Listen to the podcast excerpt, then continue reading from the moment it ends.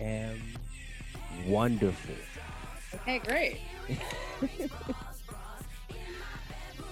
Thank you very much for joining me. Uh, I, I don't know how you want to be addressed. I, I stay away from governments these days, so um, You can call me Shashi if you want. Sheshi. Mhm. Sheshi. Okay, I like that. If you like that. Oh, do you need me to hook up my mic? No, no, no. You're good. You're good. Okay. You're in there. You're in there now. I can hear you. You can hear me. Okay. I can. I have mics. So I didn't know. I saw that you sent me a text that was like, no mic. And I'm like, Yeah. Well, it, it was. It, you know. So from my view, it looks like you had video capabilities with no microphone. So oh yeah, nah. I have a mic. okay. All All right. mic all day. Awesome. Well, this is sipping slow with Joe. Okay. On the phone is. Sheshi. We'll just go with that, right? I like it. Sheshi's good. Um, Sheshi knows me a little different than anybody else I could get on this podcast, and that's uh, one of the reasons for for me wanting to bring you on. Um, Can I cut? Was that? Oh yeah, curse away, curse away. No problem. Um, I encourage sippage. I don't know what you're drinking because this is my first podcast on the West Coast, so I just like to say, hey, LA. Hi. We, we do have we do have listeners in Germany currently, so Oh, that's very shout out cool. to yeah yeah shout out to Germany. Um, but the West Coast, I've never had a guest on the West Coast, so hey LA, you know. Hey, yeah. So I've lived out here, um, gosh, for five years. For five years. been that long? Like time just moves, man. Yes, very quickly, especially on quarantine. Mm. Especially in quarantine these days have just flown by. How's Um, that? How's that been going for you and Ben? Oh, great. you have to consider the quarantine lifestyle isn't that different than what we normally would do. I think because historically I've worked in some form of entertainment or Mhm. some form of something or other to that effect where other people go to have fun. So, one of the things that I always end up doing is coming home for quiet time.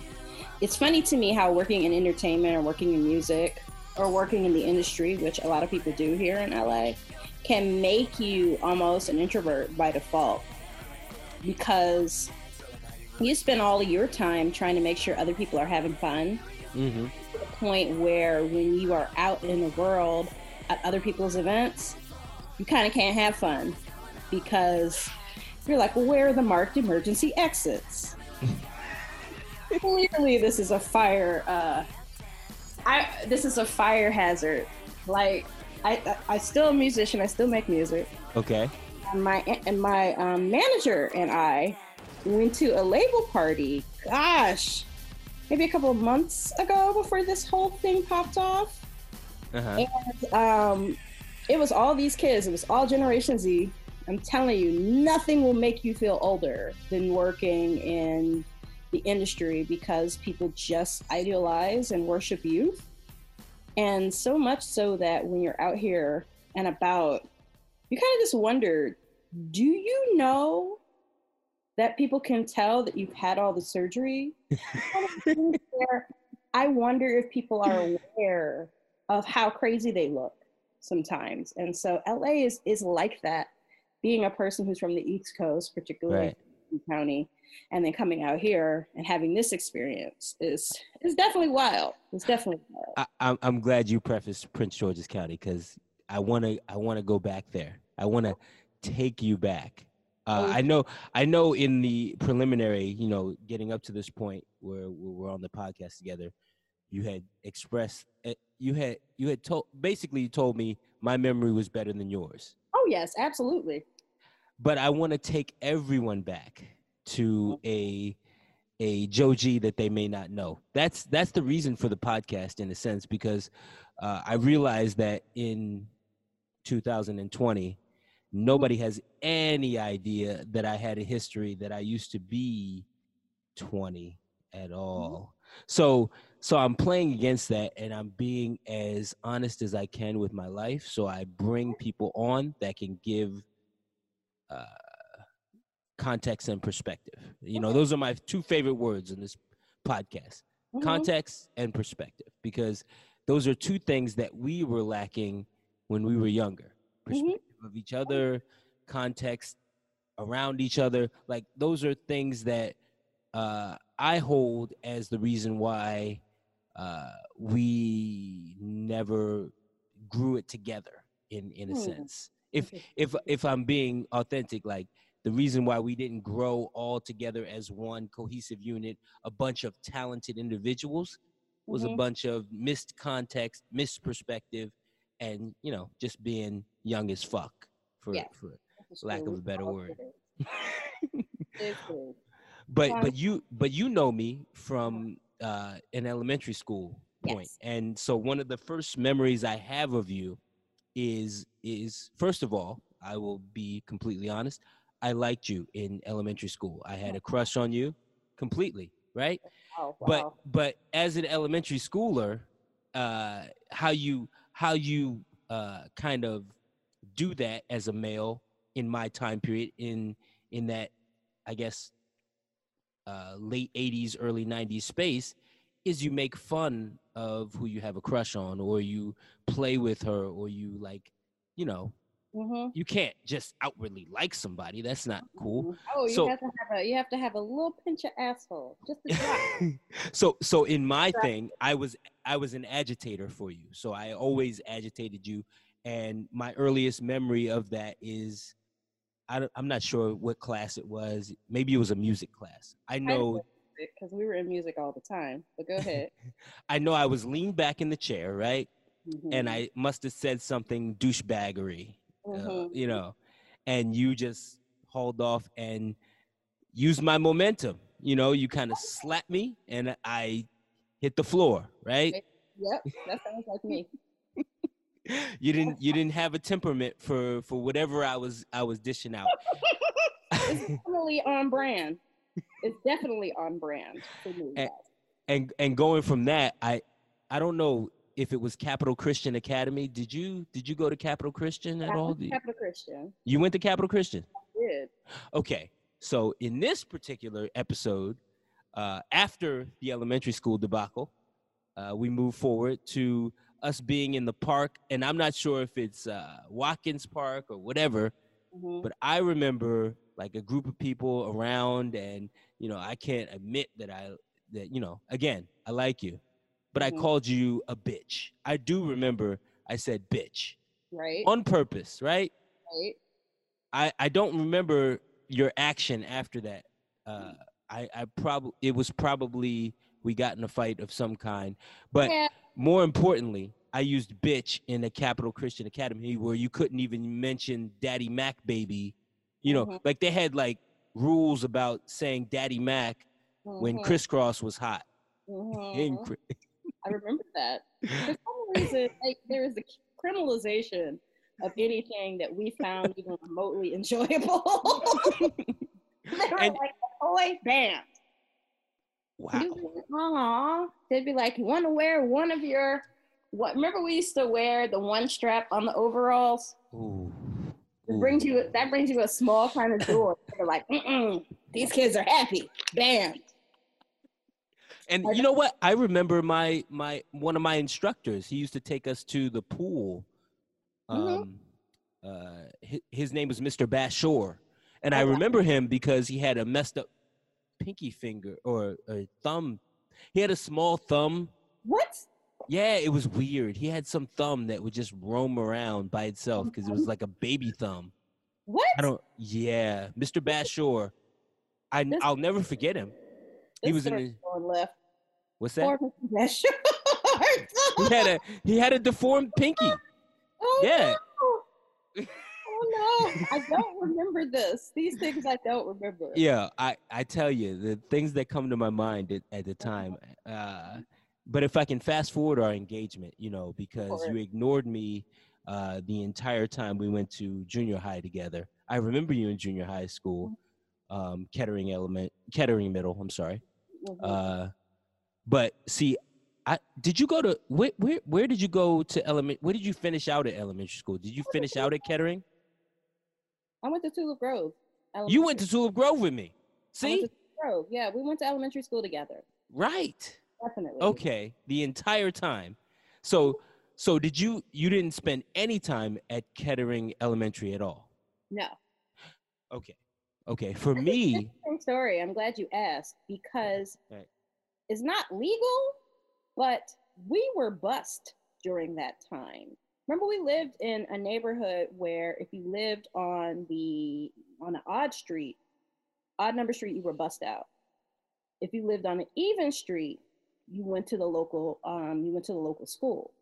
So since our address ended in 03, we were bussed out Mm. to uh, Tulip Grove um, in Bowie, which of course was a life altering experience. hmm Having been um, a black person in an area that's by and large mostly black, right. um, and then being bused to a school with white kids that didn't want you there, and then there were then there were black kids that didn't want you there either Right. because they were from someplace else. And here we are, the suburban kids, like shit.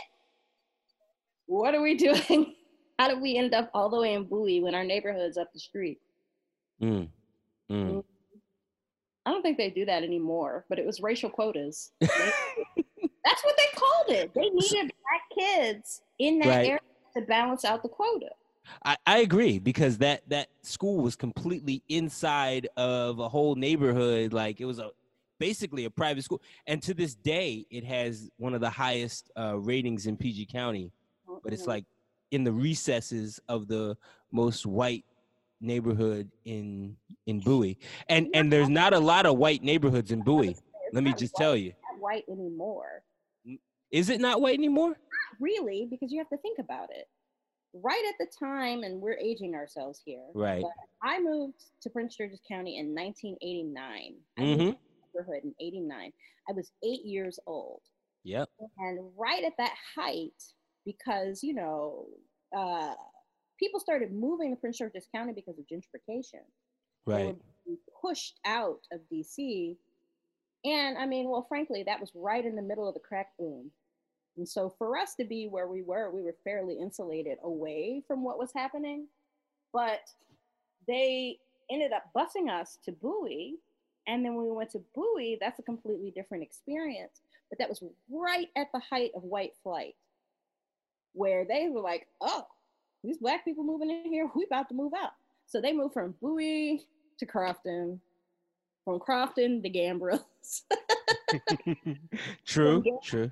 from Gambrills to Severna Park or Yeah. uh, Yeah. uh, Pasadena, and Yeah. then from Pasadena slash Severna Park to Glen Burnie and beyond. So Mhm. that Mm. that movement of us moving into Lake Arbor, which they built, and I know they could not have expected this neighborhood with these homes, they're half a million dollar homes now, Right. to be all black. Mhm. And I remember writing a poem. this is what happens. I remember writing a poem called Nix of Lake Arbor. Nix of Lake Arbor is the name of this poem, Okay. and I'm gonna read it to you. Okay. All right. How did a grinder delicatessen owned by racist whites come to exist in a to be open for business in a wealthy black neighborhood? I can I never found that part out. I can tell you how it closed. I remember that part of the story very well indeed. That's the poem. So you never finished it. That's the poem. I need I need to know how Nick's closed. So for for people that don't know what Nick's she's referring to, Nick's wasn't it like a grocery store It in was, that shopping center? it was a delicatessen. Delicatessen? Okay. And I- so Go ahead. they made these sandwiches. And remember, they had like seafood in the back, and it was right over there. They had candy, and we would walk all the way from where we live. That had to be a mile. Now, Nick's was across the street from where you were. So that wasn't a very long walk indeed. No, not for me. No. Mm-mm. We had to walk. We walked all the way over there to buy penny candy in the summer. Or in the summer, remember we used to uh, terrorize the ice cream lady, the lady who drove the ice cream truck. We would do all that stuff, but we walked to Nick's and we would go by ourselves, right? And the owners did not like all these black kids in their store. So they told us that we were not allowed to come into the store anymore without a parent. Do you remember this? No, no, I don't remember this part. Okay, so they told us that we were not allowed to go to the store without a parent. And so we, of course, did what you do. We went and told our parents, hey, we want to go get candy, but we can't because Nick said we're not allowed to go in there. You know, our parents went in there and wrecked shop. Damn. No, no, I, I they wrecked shop. And I mean, when I say wreck shop, I don't mean they tore it up, but I mean one of the things that we were very aware of very quickly in that area was our ability to vote with our wallet. And nice. once it became apparent that we weren't wanted in that area, our parents were like, well, if our kids can't be here, neither will we. And they stopped mm. going. And it was only a matter of time before they ended up eventually having to close it. I don't know what it is now. Is it like, what is even Nick's now? Yeah, yeah, uh, yeah. I'm not. So is it Levi's? Is is yes, Nick's Levi's? That's right. Yeah, it's Levi's. It's like, what is it, Levi's? It. I. You know what? I don't know. I don't remember the space that it took up. Mm-hmm. Uh, it was slam. It was right in the middle. The center, right? Yeah. Right. Yeah. So broke it up into a bunch of different stores. Yeah. Because I know true. there's like a dog groomer and a bunch of other stuff over there too. Right. Right. Well, maybe that's, they did that. That's wild. For for me, you know, and and I'm with you on 1989 because 1989 is when they started developing those and I, I feel like your family uh, took over one of the model homes of Lake Arbor, right? If I'm not mistaken. No, it wasn't a model. Home. It wasn't model. Okay. I built, and I remember that because that was a very keen memory of my childhood. Right. So, you know, it's me and I have a brother who mm-hmm. Kyle, mm-hmm. who's mm-hmm. three years younger than I am, right. and um, he and I were living with our parents in an apartment in Silver Spring and wow. like a two bedroom apartment. And I remember it had like orange shag carpet. I mean, it was the height of the 80s. And so my parents, who were, this is the story. So we were living in Montgomery County. And I went to, God, I forget what the name of the school was. But one day I came home with a drawing where I had drawn myself with blonde hair and blue eyes and my parents said, That's mm-hmm. it. On move. Mm-hmm. We have to go someplace where there are black people. And so because there it was very multicultural in Silver Spring in the sense that there are a lot of white people, but some also Asian people and some black people. Um, but during that time, there wasn't a lot of diversity and therefore not a lot of representation either. So, sorry, that's Shadow my dog. No problem. No problem. Dogs are welcome. Yes. So, um, you know, there was not a lot of representation. And so it, it was hard for me to find role models or people, I mean, outside of your parents and stuff that you could look at and say, hey, this is a person I want to be like. And so I think they were rightfully concerned about whether or not I would have, what kind of experience I would have as a Black child. And so that was during the time when they were like, well, okay, we're going to move to Prince George's County, which was interesting because, you know, for a while when you first move you know you have school you have friends you know you, you drew yourself as a white girl and you don't know what the problem is or why that's a problem. And and now we got to move. And so right.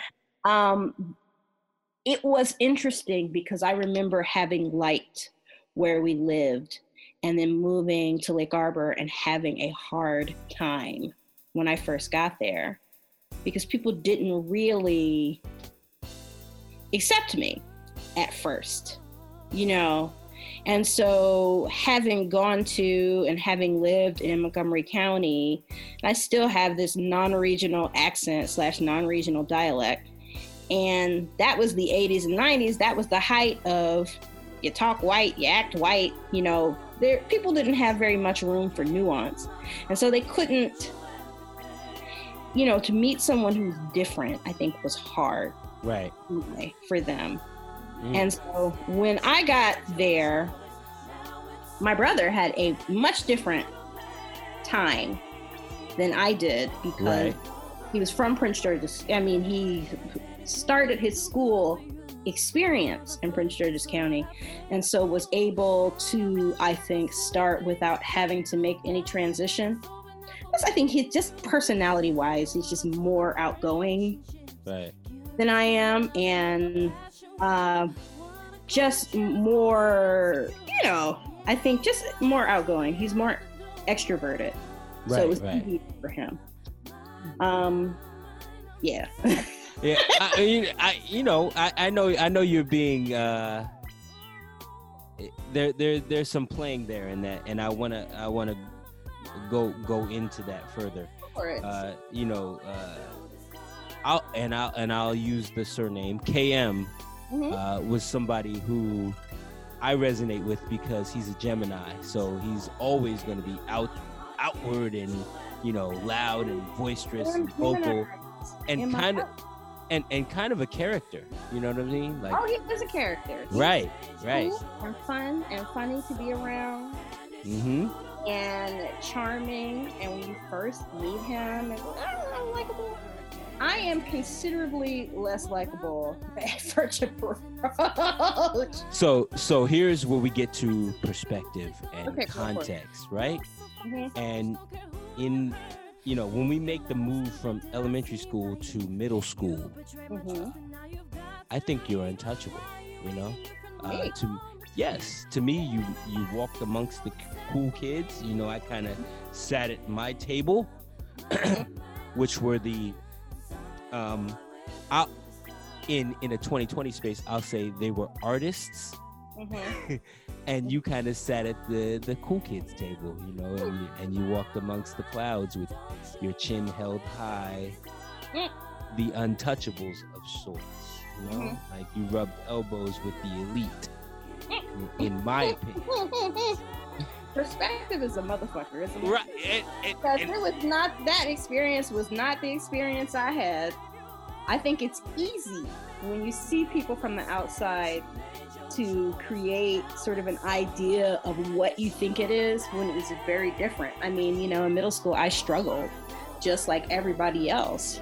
It's just like different reasons and, you know, as a kid, like you're trying to fit in, you're trying to figure out where you land, you're going through these milestones with everyone else. And, you know, it's it's difficult. What I'll tell you though is growing up now and being an adult now, and especially being in California now, I wouldn't trade it. Um, because I feel like we had a unique experience that unless you are in Prince George's County or PG County, you wouldn't have had.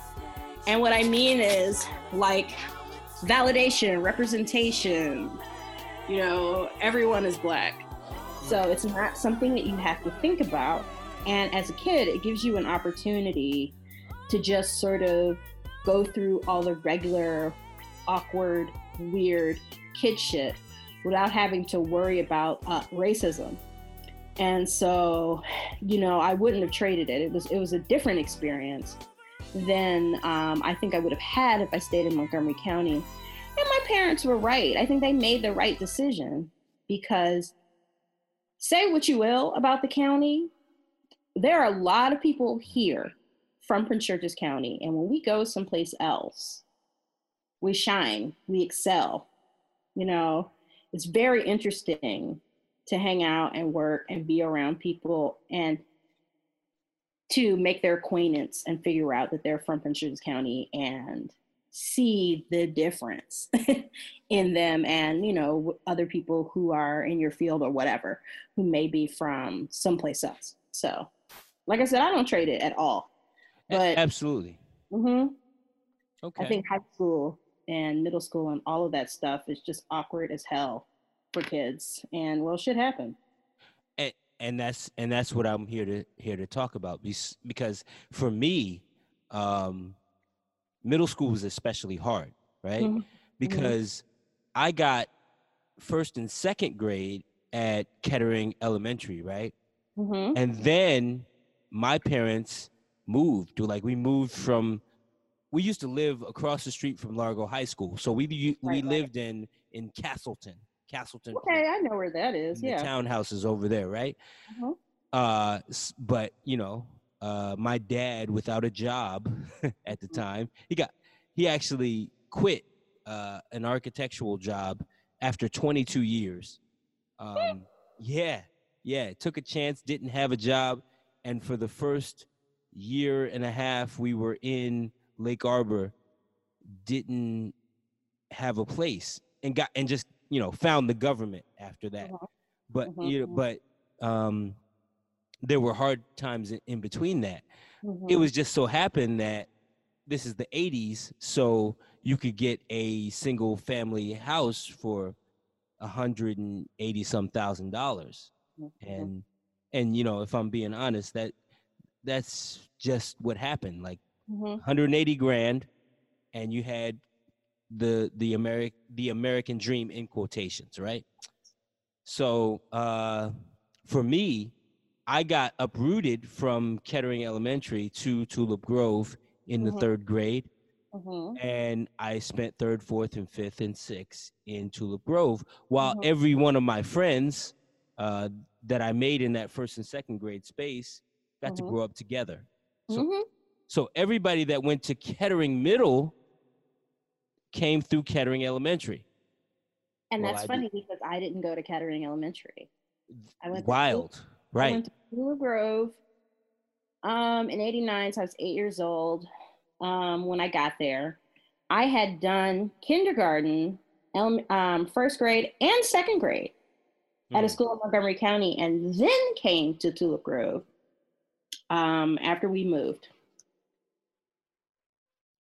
hmm Mm. Yep. So so and and I partnered with people in seventh grade that also did not go to Kettering Elementary. So that's where I found Big Sean.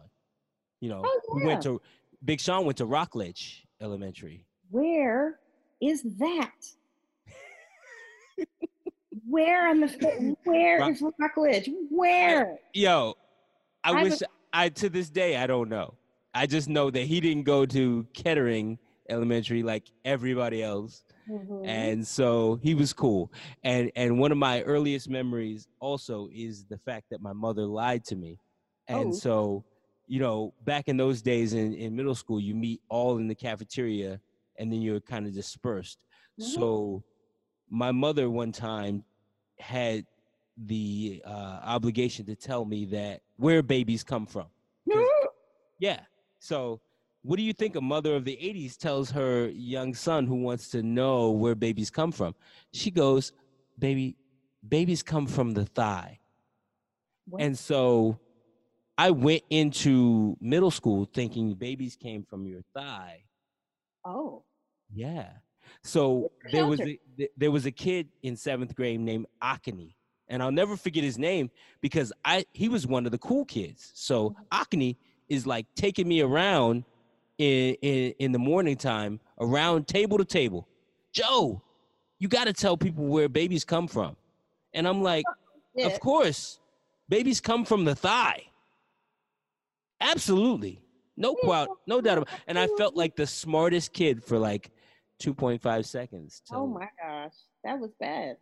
It was bad because we're not then- prepared for that Mm-mm. type of experience. no, No, you But- weren't. But that was my seventh grade experience. It was oh being Oh taken God. around. and ostracized because Well, so here's the thing, love. go ahead. You were a late bloomer for sure. Absolutely. As you can remember, there were people getting pregnant in the seventh grade. Absolutely. Where babies came from. They knew it wasn't the thing. Size were involved, but that wasn't the whole experience. I'm I'm just saying. Mhm, So so the, the context there is is crazy. mhm, and- yes. and you know i always this is what i preface to uh, people that i deal with now like google won't lie to you you can Mhm. ask google whatever it's going to tell you the fucking truth right Eh, it'll give you a reasonable facsimile. Most stuff you have to do at least some research on it a little more than Google. I, I i can tell you if you tell if you ask google straight out where babies come from it's not going to tell you the thigh That's hilarious. it's Uh, probably going to give you examples and porn and all Pictures. kinds of yeah Well, and that's why I told you thighs were involved, so you weren't completely wrong. that's true that's Yeah. true Thank, thanks for making me feel better Yeah, I'm glad. that's I'm glad- cool Yeah. and so so as we move through middle school here hmm uh wh- what high school did you go to I went to Suitland. see and that's what fucks me up hmm i'm fucked up off that Why? did you move No, I auditioned to get in so you went to Suitland off an audition for tag for for talented and gifted. Hmm. I was a member of the VPA. It was the Visual and Performing Arts um, unit there because Suitland was performing arts, fine arts, both technical, and uh, university, high school, school. It had all these different things. And so, um, you know, I auditioned. I had been in choir, I've been singing um, my entire life. I had an audition and they let me in. And so part of that is that you get them on the bus at that crack of dawn was still dark outside and you would take, you know, a bus for 45 minutes or whatever with all them stops to Suitland. And so by the time you got to Suitland, it would be light outside, but it would be dark when you got on the bus. So yes. okay all right and so and so for for the overall context we both we lived in the same neighborhood we both lived in lake arbor right Mhm. but you went above and beyond and went to Suitland, and I went to Largo High School for my Mhm. ninth grade year. Mhm. Um, so so I kind of lost contact with you Mhm. in that space. Like we didn't keep up with each other. Uh, the girl I had a crush on in elementary school, and and then middle school when when she was part of the Untouchables, uh, went to Suitland, right? So my whole memory of you is actually prepubescent, if I can, if I can say that. Like, Wow. yeah, ahead. yeah, it's it's not coming. It's not a man coming of age. It's, there's Mhm. no.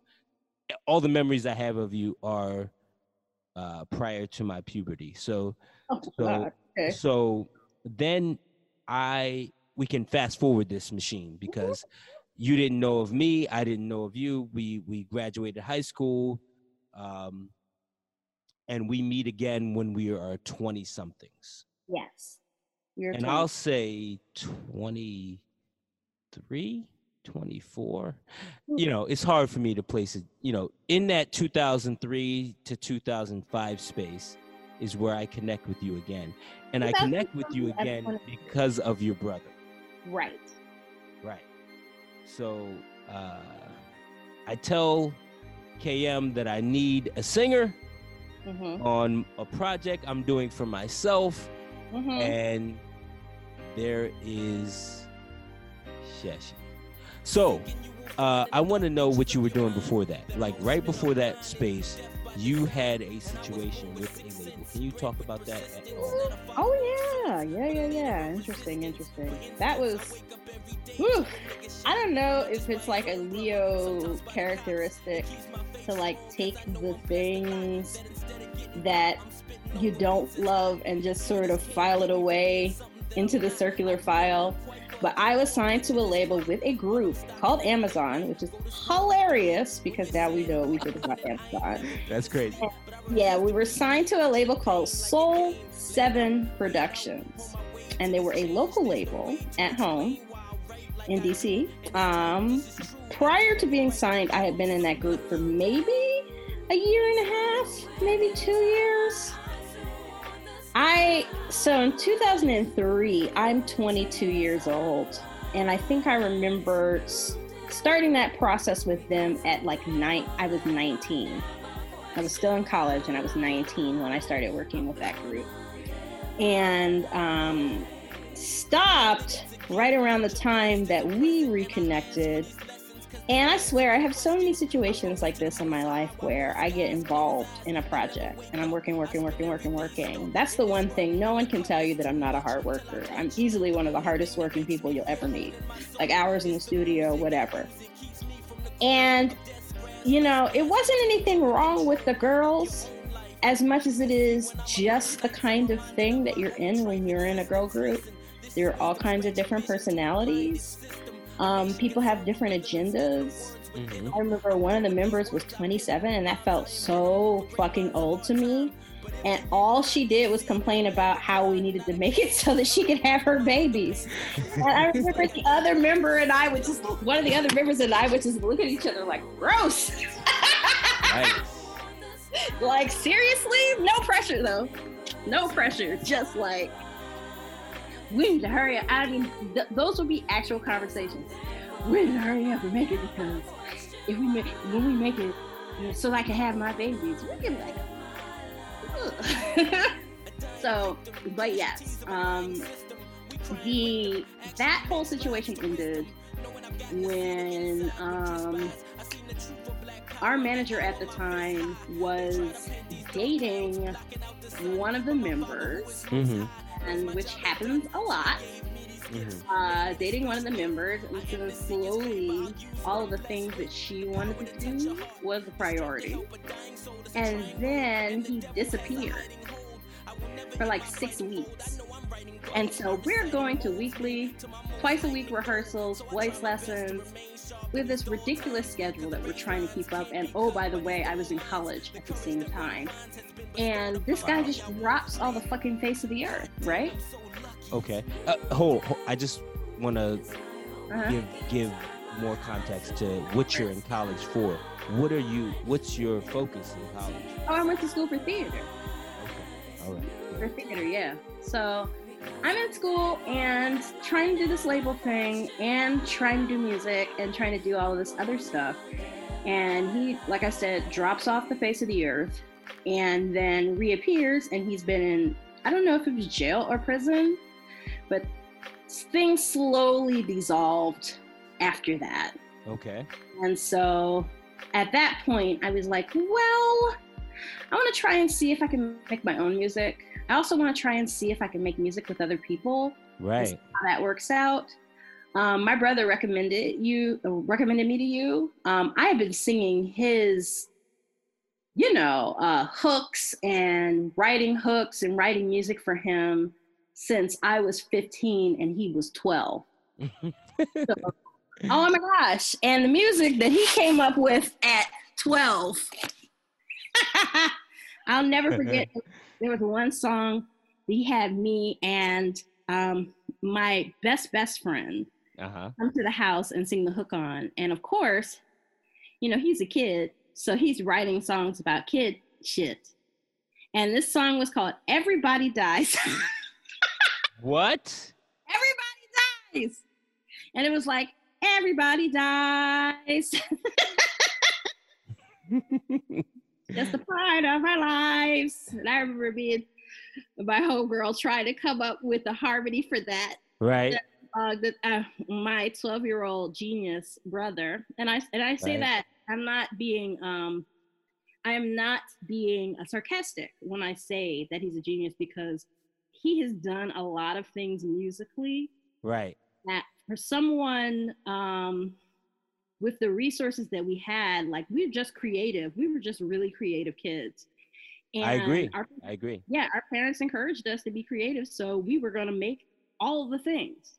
So Go so here I here's here's where the story gets uh kind of kind of muddy for me because I don't know at what point we're talking about you being signed to a label Mhm. and then there was a studio robbery. Oh shit! So Studio so- robbery. so I want to be careful because I don't know how far you want to go into that. But I remember the studio was getting robbed. Uh, your brother kind of wound up with some equipment. Um, oh, I don't know anything. I don't know anything about that. right. I what I know is this. This is Okay, the go ahead. I was teaching voice lessons Okay. at the studio, and um, I was there. Are, are you still signed at this No. time? Okay. no, okay. I don't That's- think. I don't remember. That was like what, 15 years ago, 16 years ago, maybe At least at least 16 years ago. maybe right. 20 years. I don't know if I'm signed or not, but I'm teaching voice lessons in the studio. Mhm. And then, you know, I wrap it up Okay. and I leave. Five minutes later, the studio gets robbed and they make everybody strip. What? I don't know. I'm in my So- car home. wait, wait. So so you weren't even part of the robbery. You didn't Mm-mm, Wow. mm-mm, Okay. mm-mm, nope. Okay. Okay. Yep.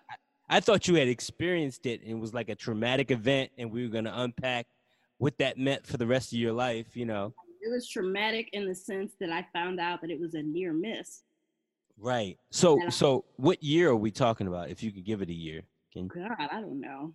Well, let me see. I wasn't dating my husband at that time, so it had to be before Mhm. six. And I Okay. had graduated from college, maybe. So that's 03. So it was in the span of those three years that it Okay. happened. It had to be. Okay. All right. Mhm. So so and here's where we get uncomfortable in in the whole podcast, right? Mhm. Because you dated your husband in the 2006 space, right? Mhm. Mhm. You came to my apartment probably in that 2004 2005 space. Right. Uh, and in that 2004 2005 space, I was I was working on a record um that I entitled "Poet and the Warrior." Right? Mhm. I I had this big idea for "Poet and the Warrior," and it was the first season of uh, American Idol, Mhm. which is dating us even more. That's the Uh, f- the first season of American Idol. Two elder millennials discuss better times. But yeah. Yes, Don't do okay. that. Don't do Okay, go for it. So so so I'm I remember being there for the first couple episodes of American Idol, and I Mhm. remember this song that was very near and dear to my heart, uh, that you renamed because you were like this this needs a hook. Like, you know, Quiz had done this beat. It was phenomenal, and you know I'm going on about whatever I would go on about. But it was basically uh, "Find Yourself" was the was the hook you gave it. Yeah, yeah. I I remember that song. uh, Oh my gosh. and and what I do during these podcasts is, you know, I'm gonna play this uh, song, but- shit.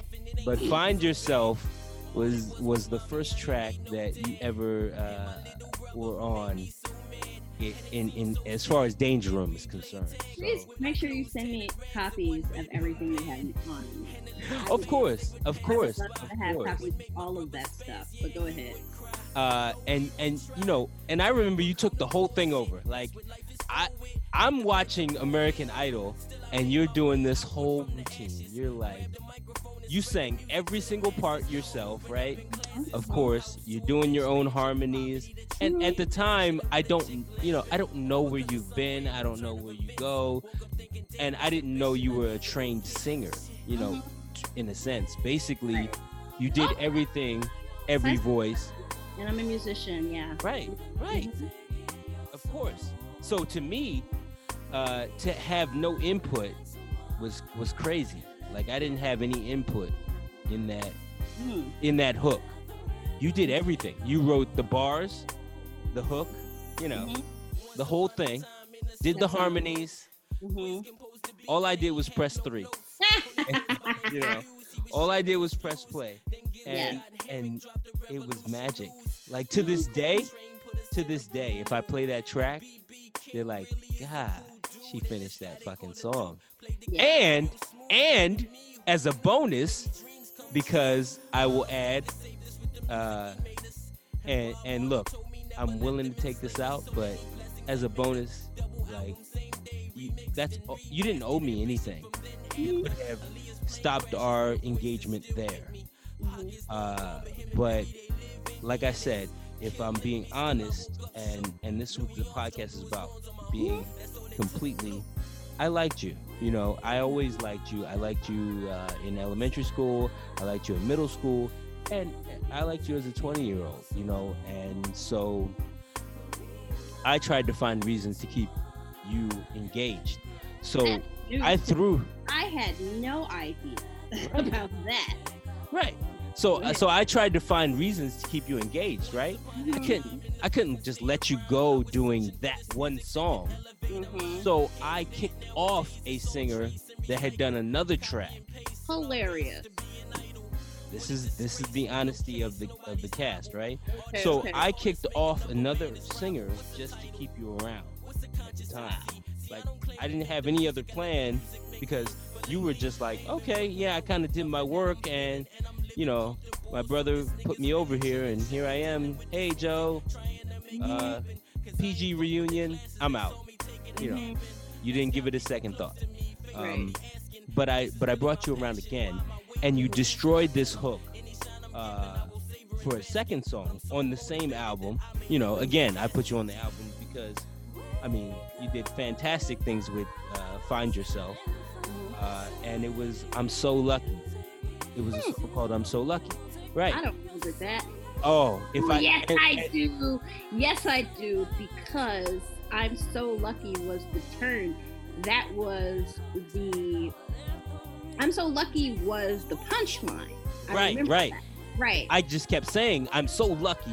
And then the singer would take over, and I'm not going to name the singer because, you know, they're not part of my podcast. Normally, I, I, I say names Mhm. and give people a, t- you know, the, the be- benefit of retorting and going back and forth. But this person, I can't, you know, I can't contact anymore. So I'm not going to give her name. But I am going to say, basically, it was a lackluster, it was lackluster, right? Oh, and uh, I tossed it to you, and you completely revamped it. And to this day, like Mhm. Uh, as soon as you redid it, I remember uh, my cousin. I I don't know. You remember Bernard? Uh, I don't I know. remember Bernard. Okay, yeah. Bernard went and played it for my entire Jersey family, like my gosh. religious Jersey family, and they freaking loved it. They were like, Wow. Turned a corner there. yeah, yeah. Oh, it was- it, it was a breakthrough with people that were in their 50s at the time, right?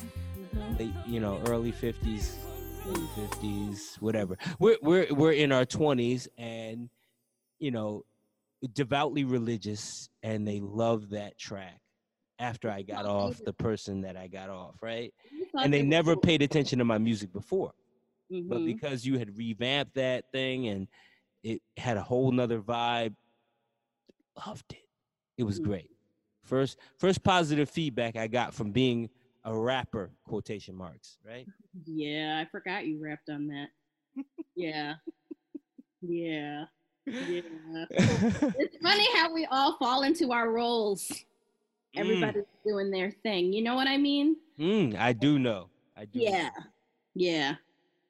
Yeah, it- it- and so and so, you know, I I did that to keep you around. I did like you. Uh, there was some immaturity there. Hmm. Oh, hmm. No, Hmm. you, no. Hmm. No, go Just- ahead. You're just gonna say, mm, you're not gonna add anything. No. Oh. Oh, So I, you know, I'm gonna be real with you. okay, go ahead. You telling me this story reminds me so much of uh SZA's song Love Galore. Cause it's just like, why you bother me when you you know, why did you bother me? Why did you bother me? And and draw me out and have me there and have me working if you were just going to do me the way that you did me, which is kind of be coy, kind of play around. We dated a little bit, um, you know, hang out, and it was fun. And so I get you liked me, and so that wasn't originally my. It's not that I didn't like you; I didn't know you, and I'm a person right. who who needs to warm up to people, and Absolutely. so I'm very, very uh sort of particular about who I hang out with. And then my brother is super protective of me. So he would never put me in a situation where he thought I would get hurt or anything like that. And so you were, I had no idea that you had me around because you liked me. I had no idea.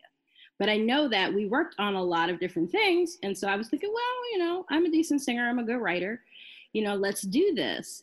But like you were in and you were out and you were in and you were out and you were engaged and then you weren't and you were engaged and then you weren't.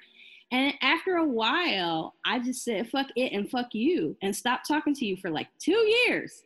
Do you remember, remember that? I so I remember that. So you know, we're gonna fast forward. Like, you okay. know, we, work, we worked on uh Poet and the Warrior, mm-hmm. and, and it's 2006, and I'm in a new situation, mm-hmm. and I want you back because I need you on a project mm-hmm. and it's in Baltimore. It's mm-hmm. it's in a well, I guess you could call that Glen Burnie. It's not Baltimore, but you do you do remember coming up to Good Guy Studios uh, with with your your your your new beau. Like Ben was there in 2006.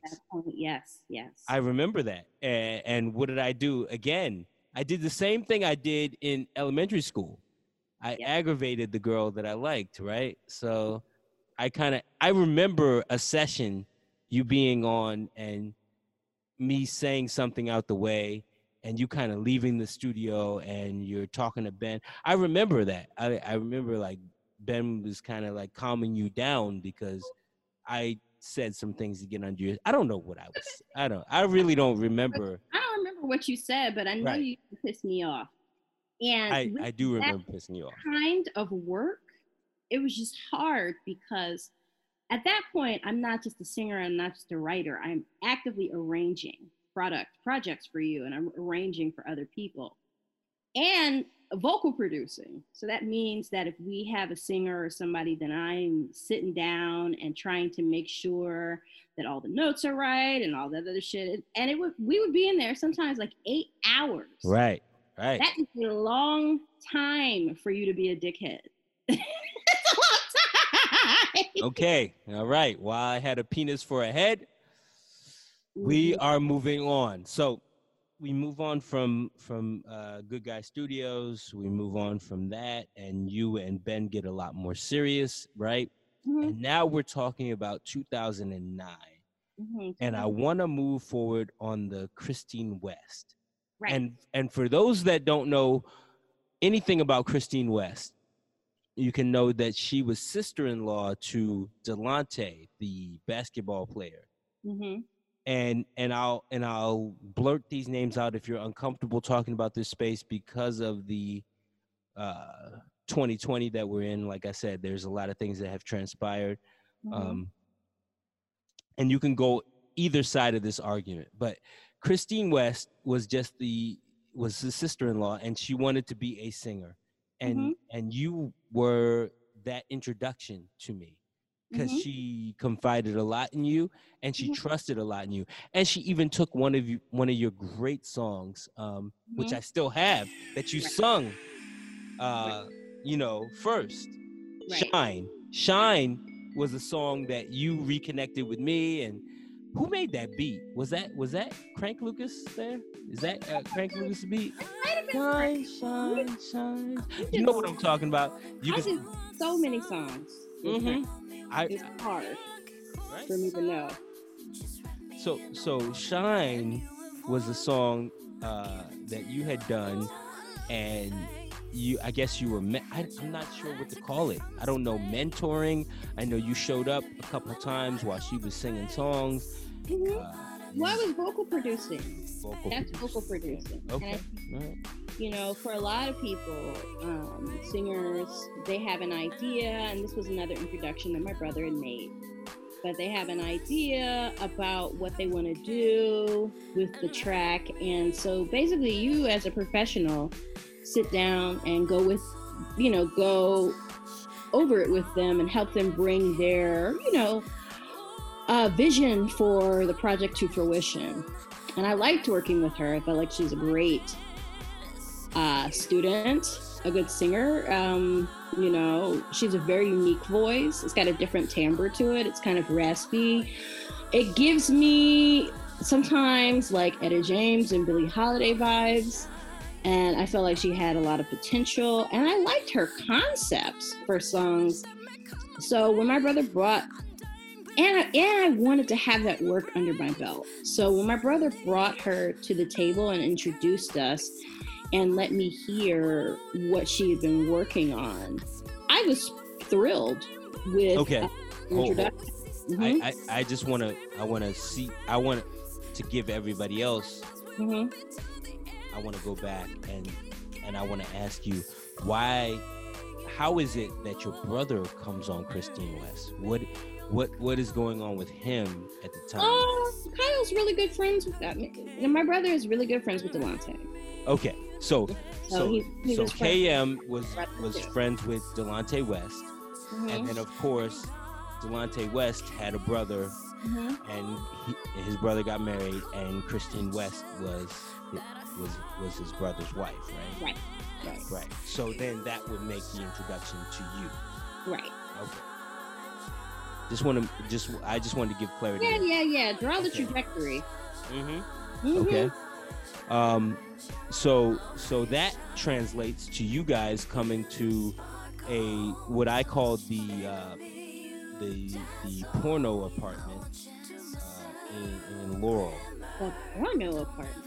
Yeah, people dubbed it the porno apartment because uh so we moved in 2009. So I was 28 years old hmm and at 28 having lived with the same young man in the kid Sean um, for so long, we felt like we felt like we were moving up like the Jeffersons, you know, like we just felt like at that point we were living different than other humans, so we would get an apartment that spoke to that living different, you know, coming It was a from apartment. it was what?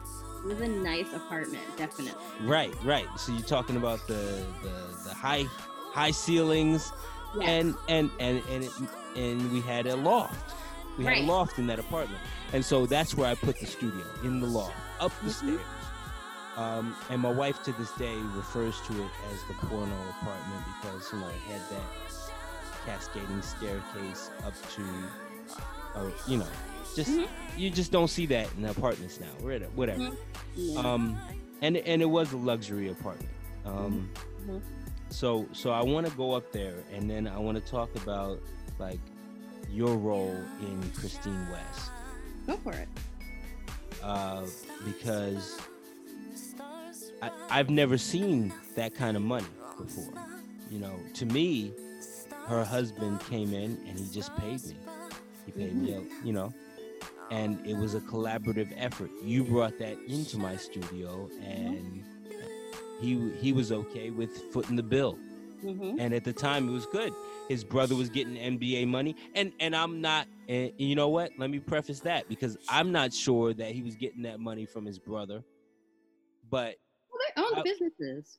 yeah, I Mhm. you know, his his brother always lamented to me like I used to be a Target team lead, you know. So he he he was a worker for a living. I'm not I'm not saying he was getting money from from his brother, but I just never seen money given so freely to me uh for recording sessions. So hmm it was new it was a new space for me. hmm And then and then Christine had her own kind of engine. Like Right. she had her own idea of how she wanted to be viewed as an artist and her husband was in support of that vision so Right.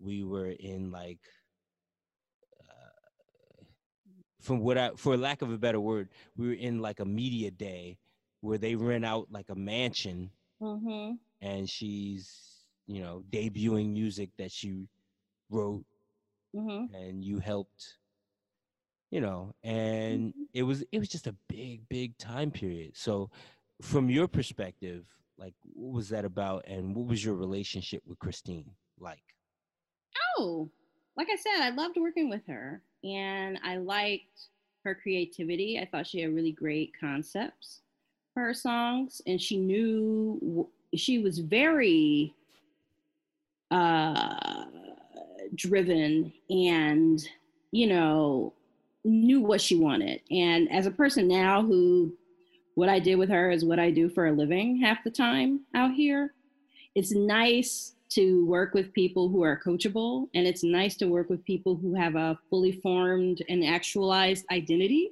and they know what they want to do and so that was always pleasant. I think the hard part for any person who's working with a singer is those grueling hours in the studio when you're trying to get the right take. Mm, you know me i'm a taskmaster. I'll I make do know. It 50 times to get the right take. And she would do it. I know she would get sick of my ass. She would do it, and I would be like, I feel like you have another, I feel like you have a better one in there. wow and and and that's that's how I roll. I was a perfectionist.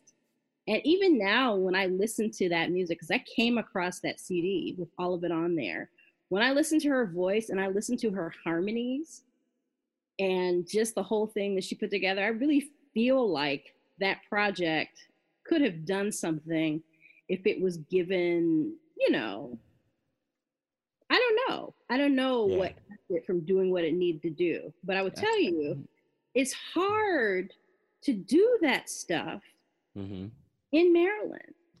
and and it is hard to do that stuff in this in the time period you Mhm. know um i feel like the benefit of 2020 is uh i'm i'm able to give uh a kind of overall thesis and my overall thesis is that this space where you can record some tiktok Mhm. song and post it and it go viral is way way more powerful than It's than our way. powerful. Yeah. Yeah, it's it's crazy.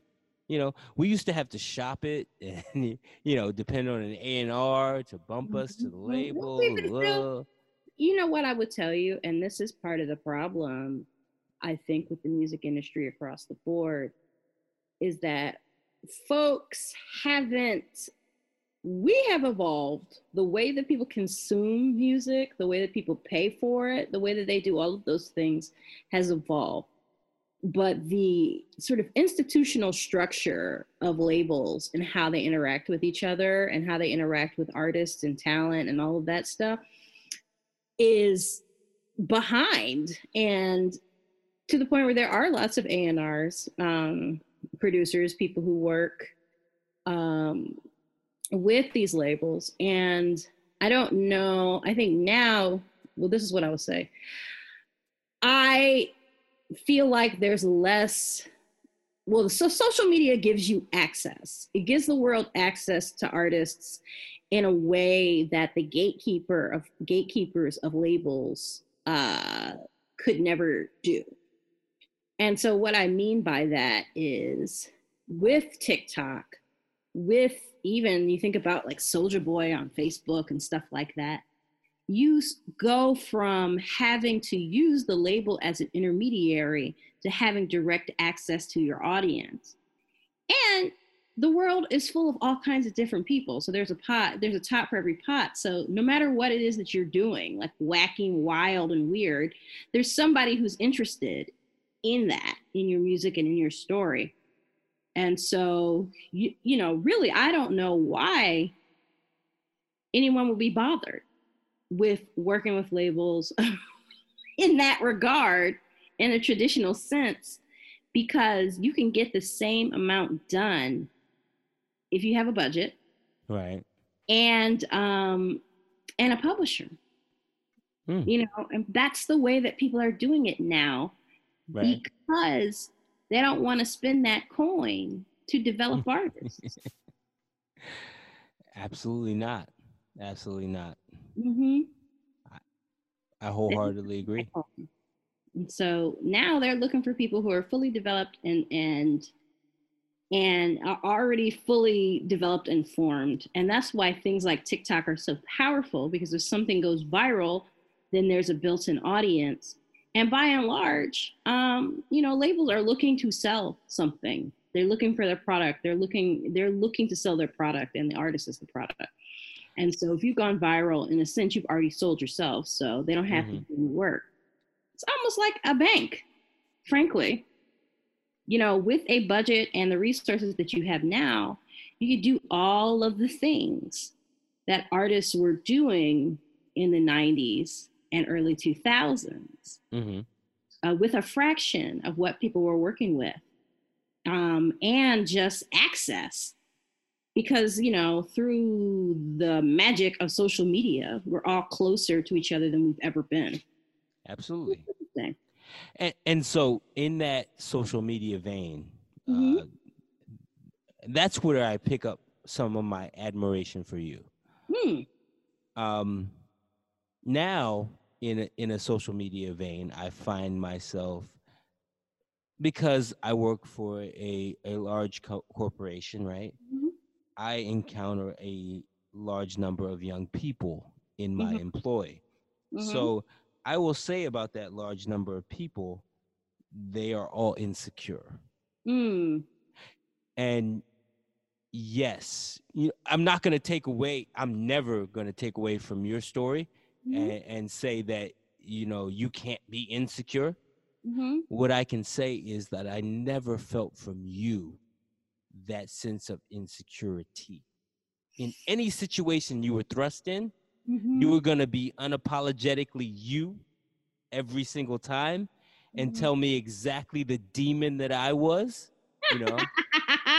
in in yeah. any case, you know. So that if if that is a 2004 uh, space, which it mm-hmm. happened, mm-hmm. if that is a 2006 case mm-hmm. and it happened, and if that is a 2013 space, you know, when you're coming to sing America the Beautiful, uh, and you have to tell me that I'm the devil, that's fine too. Um, but hmm. you never, ever, to me, showed that insecurity that everybody feels in a 2020 space. Because I deal with so much insecurity on my everyday mm-hmm. I'm able to see that I'm able to see the good and the bad of social media. So mm-hmm. while we just named how great social media is and it's able to connect us all and mm-hmm. and cut out the A&R and the shopping it around, it also creates a great divide in the amount of people, in the amount of artists, you know, as pure mm-hmm. as you are, you know, in that art form. They can't function because of other people's opinion. And yeah. I'm big on that. Like 2020, I'm big on the psychology of what we place on ourselves mm-hmm. because of other people's opinions. Mm. So this so, is what I go ahead. about that. Mm-hmm. I didn't have a choice. You know, I was who I was and it wasn't changing. And, you know, if you liked it, then great, and we could hang out. And if you didn't, then that's fine too. I mean, I think what it's not that I wasn't insecure because I feel like every person has insecurities, but at the same time, at a very early age, I knew myself and sort of figured out kind of the basis of my personality of course now as you know you you grow and you learn and you do different things. But during that time i had a very firm grasp on who i was and what i wanted out of life and and even more there even more what i didn't want. And so you know it was one of those situations where in my reactions to the way you treated me because that's the thing you know, we start this story and we go through it, and there is a constant. The constant in the story is that you were aggravating as fuck all the time. Right, right. You know, you're That's cool. aggravating as fuck. And so for me, not that, but I liked working with you. And so I continued to work with you, but you were going to know how I felt about the things that I did, that you did. And frankly, you had to take it or leave it, you know, because also I just wasn't in a place or space to allow people to treat me any kind of way. And I'm still not there. You know, I this sounds like arrogance, and I know that's like a Leo thing, but I want everyone to feel like, you know, you know you, you know who you are, you know what you want. And if you're in situations where shit isn't, you know, you can't vibe, then you know, you you have to demand that balance. You have to demand that respect for yourself because nobody else is going to do it. I'm I'm so gl- I'm so glad you mentioned the air of arrogance or if if it Mhm. came off like that because we have a whole nother podcast Mhm. because we've reached that limit in our podcast. We can't unpack this, right? But I Mhm. want to talk about uh do you remember the space where you wrote with Nikki and and uh, Poison Ivy? yes. Yeah. So in that space, I don't know if you remember this, but I remember it intently. And I want you to talk about it. All three of y'all, I want y'all on the podcast because I'll never forget. You told Nikki C not to eat a cheeseburger because you knew that that dairy would affect her vocal cords but Mhm. she had never heard anybody try to coach her on Mhm. what not to eat before Mhm. singing, right? So it made you sound arrogant and it made you sound, you know, all kinds of things to a 20 something at the time. Mhm. But in this space, she's not only not eating dairy, Mhm. she's going without carbs, Mhm. you Mhm. know? So what made sense to her now doesn't make sense to her in that 20 space and it battles against what they think of you. Again, you do come off arrogant Mhm. As as Crank Lucas came off arrogant. Mhm. And and that's a space I want to unpack because we didn't we didn't get to all that, you know? Mm-hmm. Like I, I skipped through a lot of stuff and I Mhm. skipped over that on purpose because I want to talk about the weirdo that paid you guys even for a song together and he made horrible beats. Uh, w- I forget him, but he he, he claimed to be part of So So Def, and it was yeah, weird.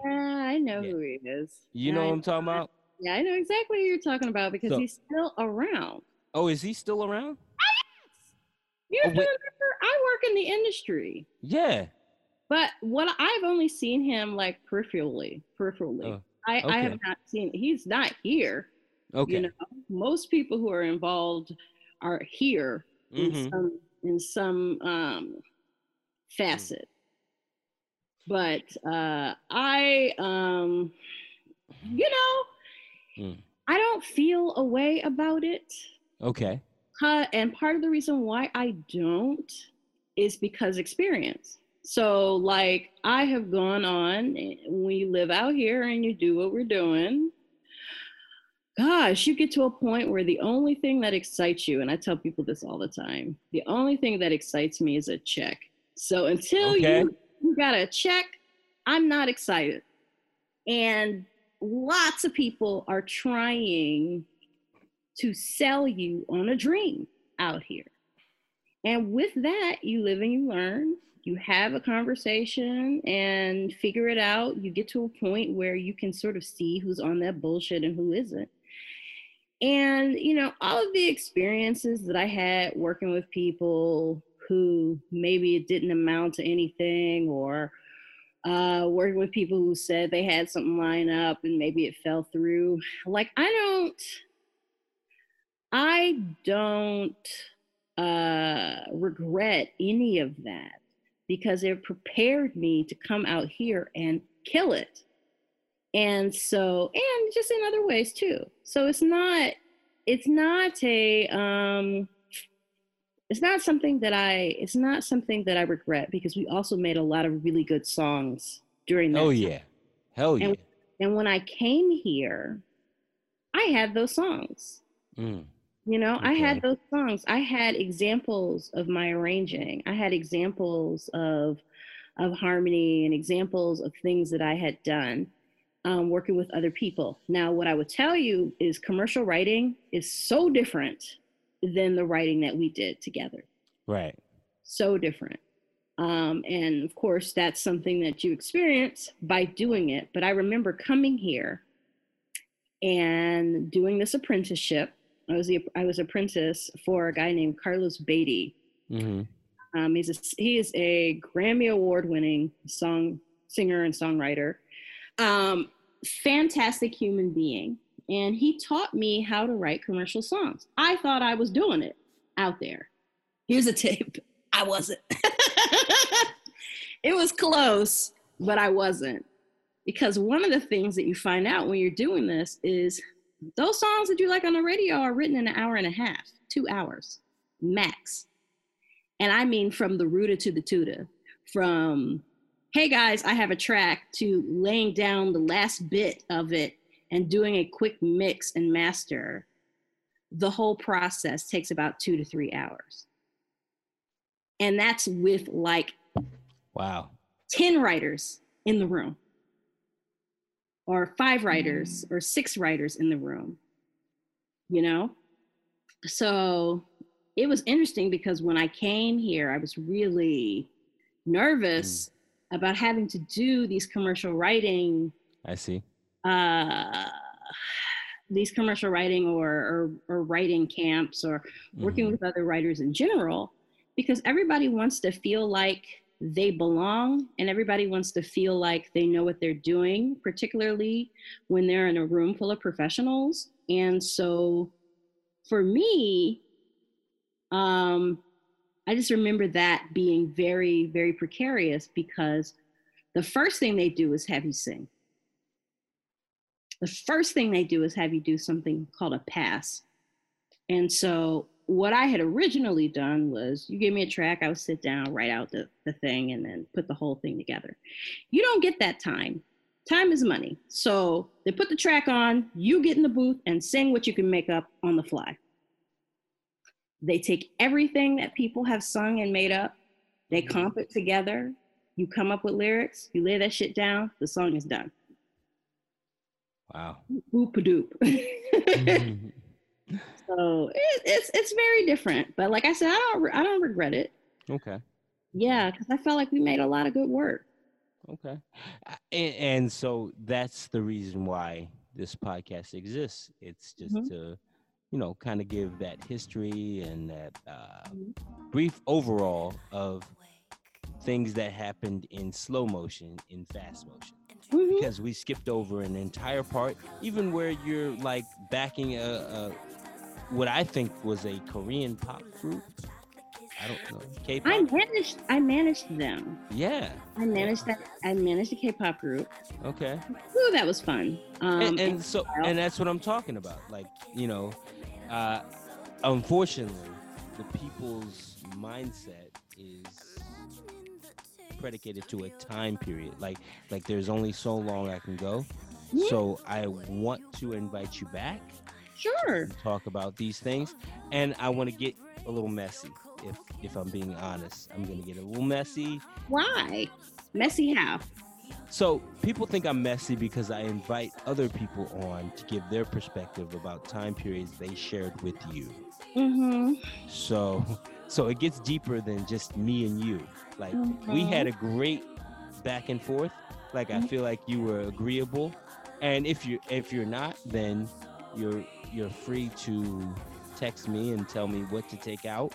But I feel like for the most part, you were Mm-hmm. Yeah. comfortable the entire time. Mm-hmm. Mm-hmm. uh, unfortunately, this Mhm. was completely from your perspective and mine. Mm-hmm.